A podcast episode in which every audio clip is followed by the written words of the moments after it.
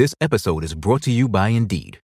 We're driven by the search for better, but when it comes to hiring, the best way to search for a candidate isn't to search at all. Don't search, match with Indeed. Use Indeed for scheduling, screening, and messaging so you can connect with candidates faster. Listeners of this show will get a $75 sponsored job credit to get your jobs more visibility at Indeed.com slash journal. Terms and conditions apply.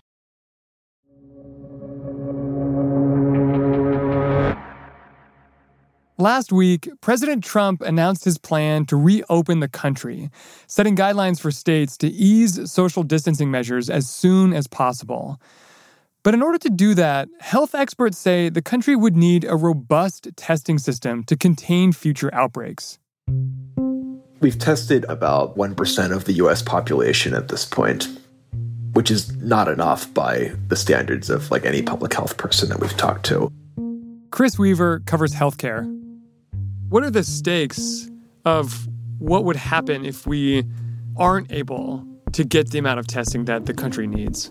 I think it's straightforward. I think the stakes are that if we cannot adequately test patients and monitor for outbreaks, then there will be more of them, and people will start to get sick and spread the virus again without ever being detected until it's too late to uh, recognize cases, isolate those people, and protect the folks that they might spread it to, some of whom inevitably will die. But the US has faced delays and shortages and confusing chains of command that mean we're nowhere near the number of tests that experts think we need to reopen the country. Today on the show, why the US still doesn't have enough tests. Welcome to The Journal, our show about money, business, and power. I'm Ryan Knutson. It's Tuesday, April 21st.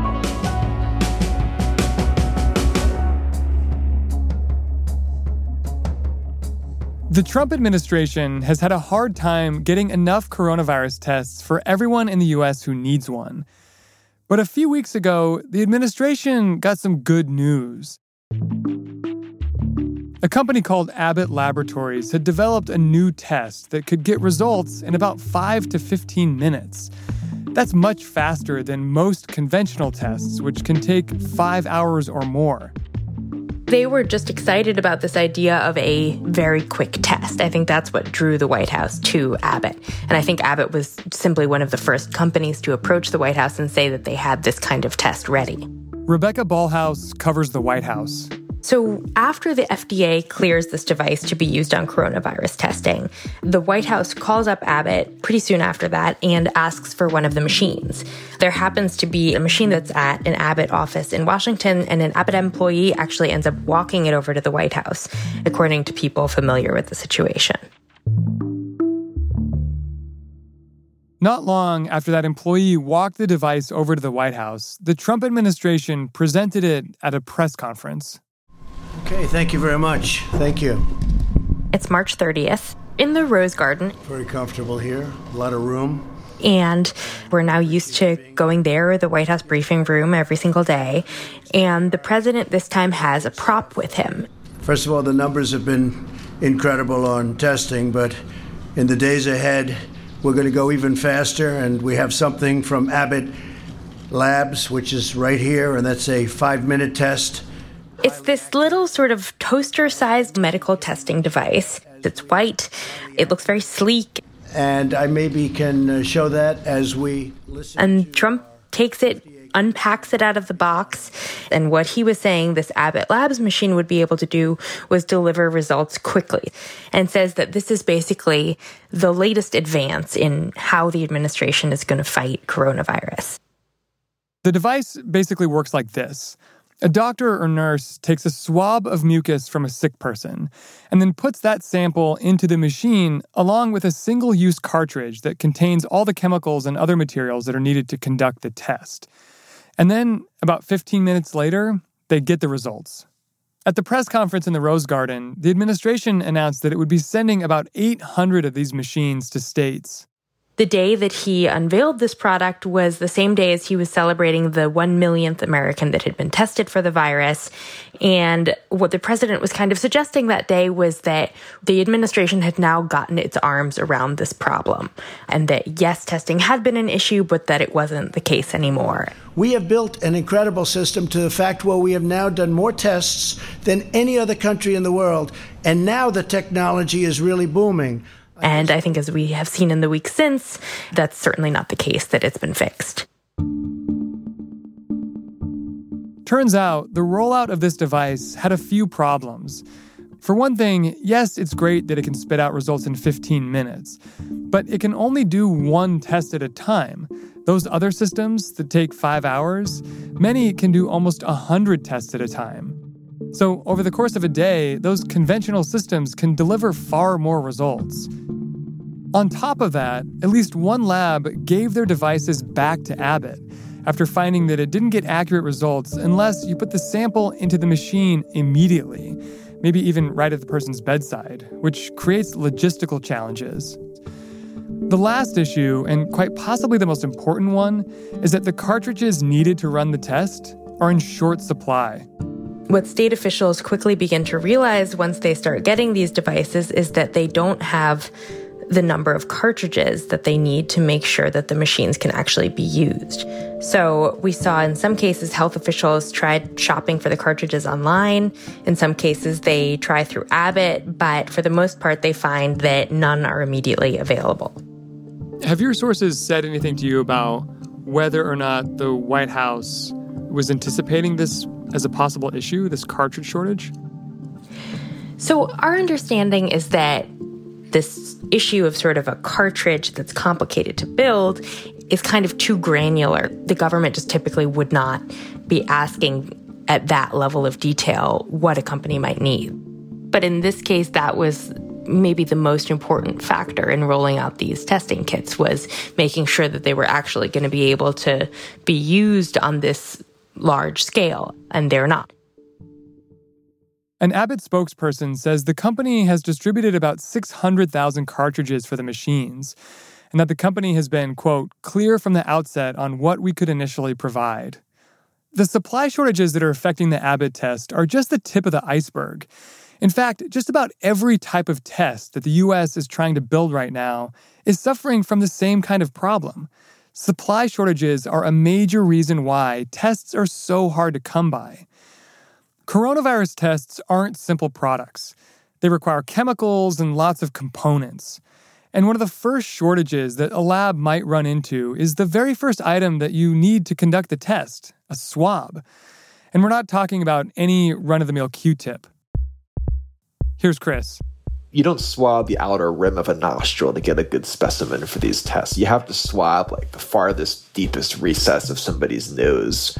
And it turned out that the manufacturer that supplies 75 to 80% of the US supply of these swabs is a company called Copan Diagnostics that happens to be headquartered in northern Italy, mm. which of hmm. course was unbelievably hard hit by the virus even before the epidemic became a catastrophe here in the United States. And that right. created massive supply chain issues for getting access to this particular kind of swab.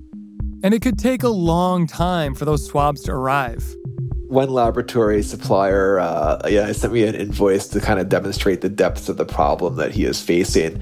And he had ordered from one of the nation's biggest private medical supply distributors an order, uh, I think $13,000 worth of uh, swabs and he ordered them on March 13th, 2020.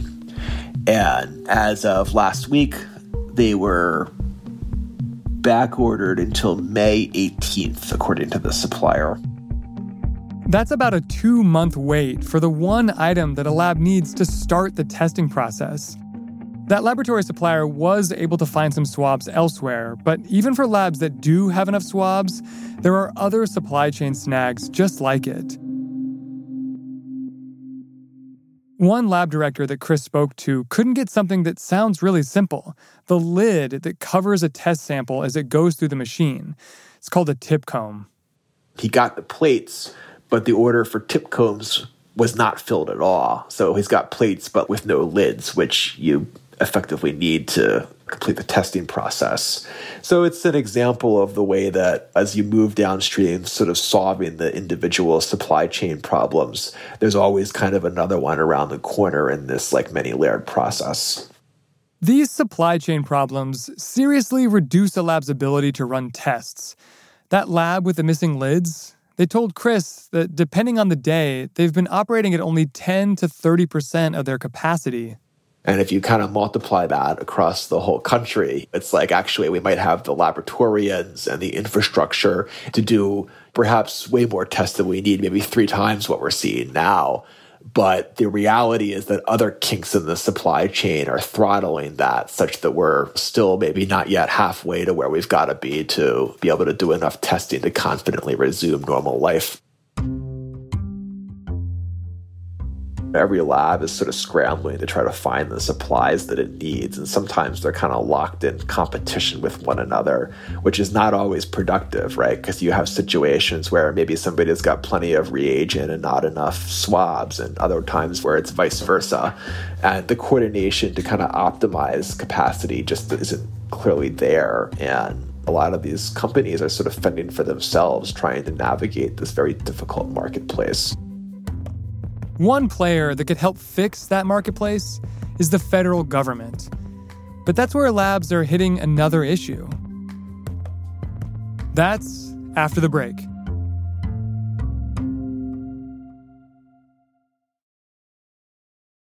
This episode is brought to you by Indeed. We're driven by the search for better, but when it comes to hiring, the best way to search for a candidate isn't to search at all. Don't search, match with Indeed.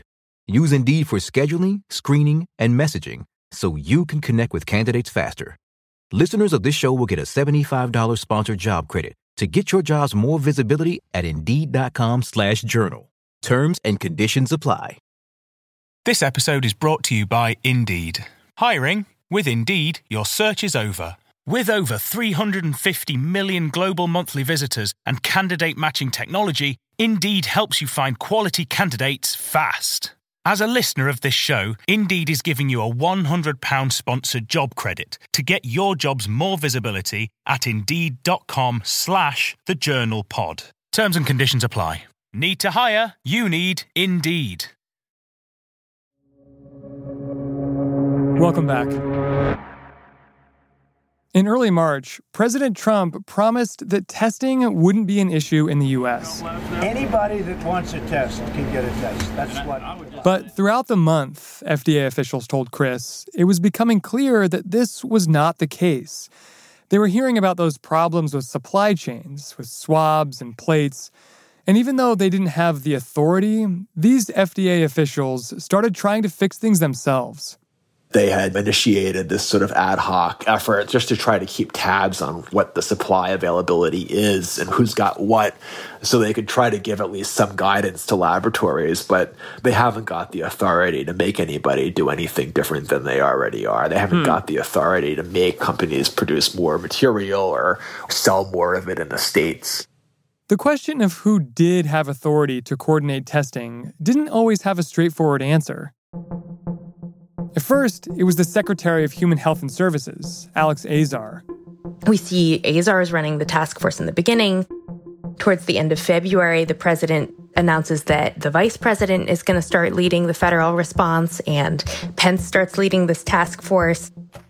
Then, in early to mid March, so I think on March 11th, the president asks his son in law, Jared Kushner, to get involved particularly to focus on this idea of the government coordinating with the private sector. The next day, the administration appoints a testing coordinator. He's an assistant secretary at HHS. His name is Admiral Brett Giroir. It was Admiral Giroir who coordinated the rollout of that Abbott device. Giroir is still responsible for test coordination. When labs hit a snag in the supply chain, he's the person in charge. And he's got a big task ahead of him to return to normal, Giroir told Chris last week that testing will need to become a lot more robust. He told us, and I think this is the first time an official in the administration has really sort of put a figure on what the necessary testing capacity is, that he believed that we needed to be able to do between six and seven million tests a month to return to some semblance of normalcy where people are going back to work and things like that, and we're still able to keep the disease in check. But a day after talking with Chris, Admiral Giroir revised his estimate down. At a press conference, he said the country would need just 4.5 million tests per month to return to normal. Many public health experts still think that this is vastly underestimated. Some say that to fully reopen, the US may need 20 million tests per day. And his labs are still scrambling to even hit Giroir's lower target. Giroir hasn't always been able to get them what they need. I saw one email between a doctor making an inquiry on behalf of a lab he was working with that was uh, at risk of running out of PCR plates, these plastic trays that hold the specimens during testing, to Admiral Giroir. And Admiral Giroir's response was that there is zero probability we can help with plates. You know, he says that they are focused on swabs, that they're preparing to deliver swabs. As Giroir works to procure testing supplies, the rest of the administration appears to be backing away from helping with tests at all. On Friday, President Trump said that he views testing as the responsibility of the states, and that the federal government, if anything, can play a supporting role. The governors are responsible for testing, and I hope they're going to be able to use this tremendous amount of available capacity that we have. We've seen him talk about how this is something that the states need to be handling. So his messaging has just entirely shifted from the federal government is working on this and here's all the ways in which we're improving testing to now, as recently as uh, Friday, saying, you know, it's up to the states to figure out how to do this. Over the weekend, Giroir struck a different note. He said that the federal government is still helping with tests and is, quote, not relinquishing our system to the states. I think it sort of speaks to this disconnect between the frontline officials who are attempting to address these issues and perhaps the tenor that's coming from the higher ups in the administration at the White House, for instance, where you've got some health department officials who are fighting uh, evidently pretty hard to try to tackle a really far reaching problem while at the same time leaders of the federal government at a higher echelon are kind of downplaying both the need for this level of testing and frankly the government's appropriate role in it. According to White House advisors, Trump has asked aides to come up with responses to the crisis that give him enough flexibility to deflect blame for shortcomings while still taking credit for successes. So I think a big part of him moving the responsibility for testing to the states is just that he's sick of being blamed for this issue mm-hmm. and that he wants the credit for the country being able to reopen, but he doesn't want to take any of the blame for if they do that badly mm-hmm. or if it doesn't go well this administration sort of from the start has been set up in such a way that it doesn't always deal with policy issues on a really specific detail well. I mean, it's much more geared towards these daily announcements and what can we say at today's press briefing that's going to sound good and uh, be sort of buzzy. And the Abbott device, I think, certainly fell into that category in terms of them saying now everybody can get tested really quickly, but it didn't pan out. I think coronavirus is really the first crisis for this administration that is not going away and that every American cares about.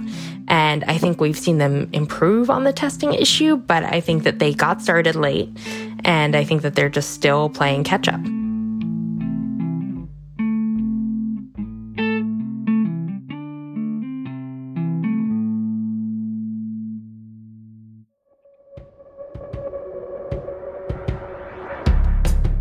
That's all for today, Tuesday, April 21st. The Journal is a co production of Gimlet and the Wall Street Journal. If you like our show, please give us a review wherever you listen to podcasts. Thanks for listening. See you tomorrow.